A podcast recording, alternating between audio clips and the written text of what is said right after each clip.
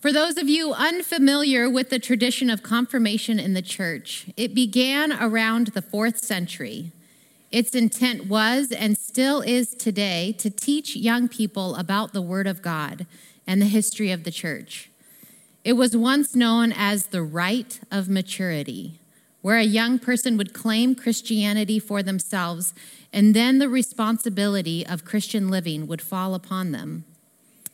We believe it to be a time where a teen can learn more about their faith and decide for themselves after a firmer foundation of understanding if they do believe. I need to thank this class of 2020. They have been a wonderful highlight to my week for the last two years. Rarely was there a student who failed to complete their confirmation journal each week.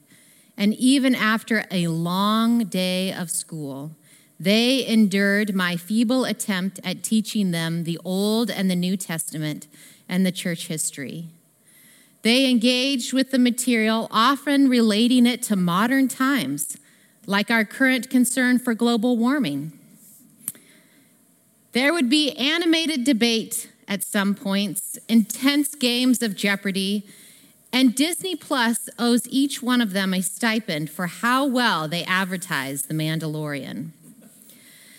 But the thing I will miss most about these students is an authentic desire to know Jesus. They put in the time not to check off a box of things they were supposed to do as a young person, nor, at least to my knowledge, were they held at gunpoint to attend confirmation. Yet they dedicated two years of their life to knowing more about the story of God and God's deep love for humanity. For in these five individuals, I don't only have great hope for the church of tomorrow, but an overly sense, an overwhelming sense of excitement to see what God is does in and through their lives. My favorite verse comes from the Old Testament. It is in the book of Deuteronomy, and it is known as the Shema in Judaism. They pray this scripture each morning and each evening. Hear, O Israel, the Lord our God, the Lord is one.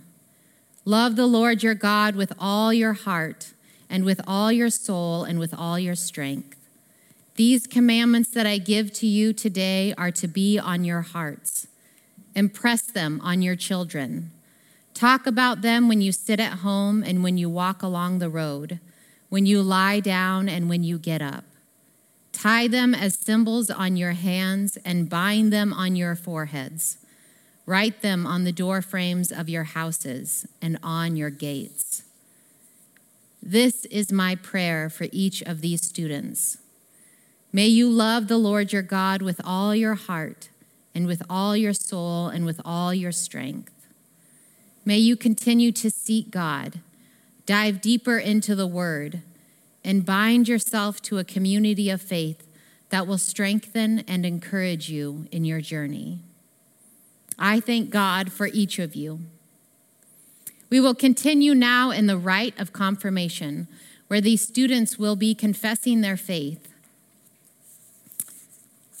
Students now have memorized the Apostles' Creed. We invite you and encourage you to read it along with them as they recite it.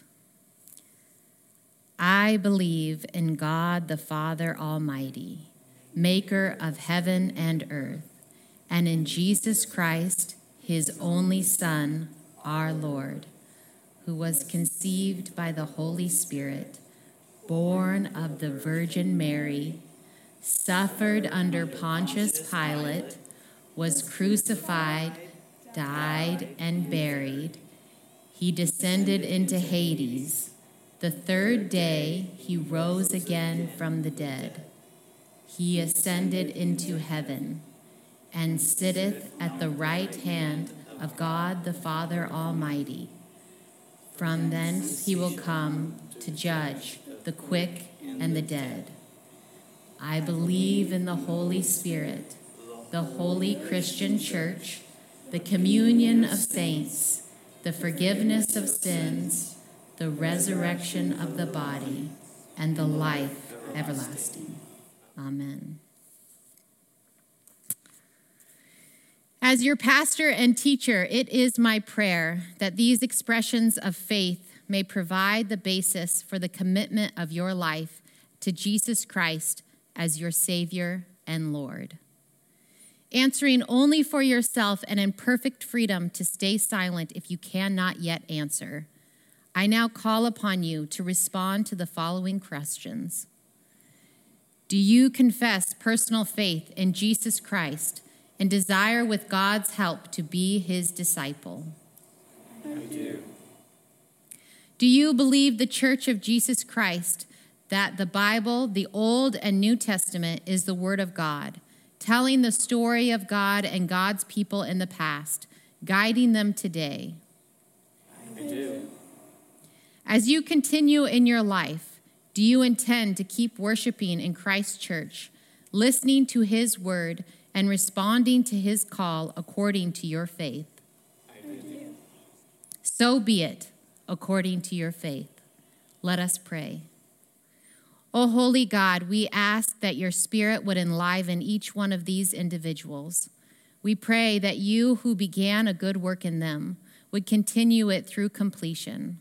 We ask, Almighty God, that you would continue to companion with them on their journey, that in moments of doubt and despair, that you would bring along a believing community for faith for them to lean into. We pray that in moments of great triumph and joy, that they would turn to you, the giver of all good things, and know, Almighty God, that you are with them.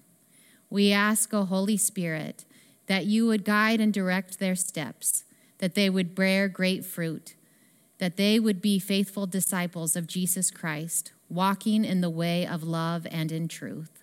We offer them to you this day and give you thanks for the confirmation of their faith and trust in you, Almighty God. Amen.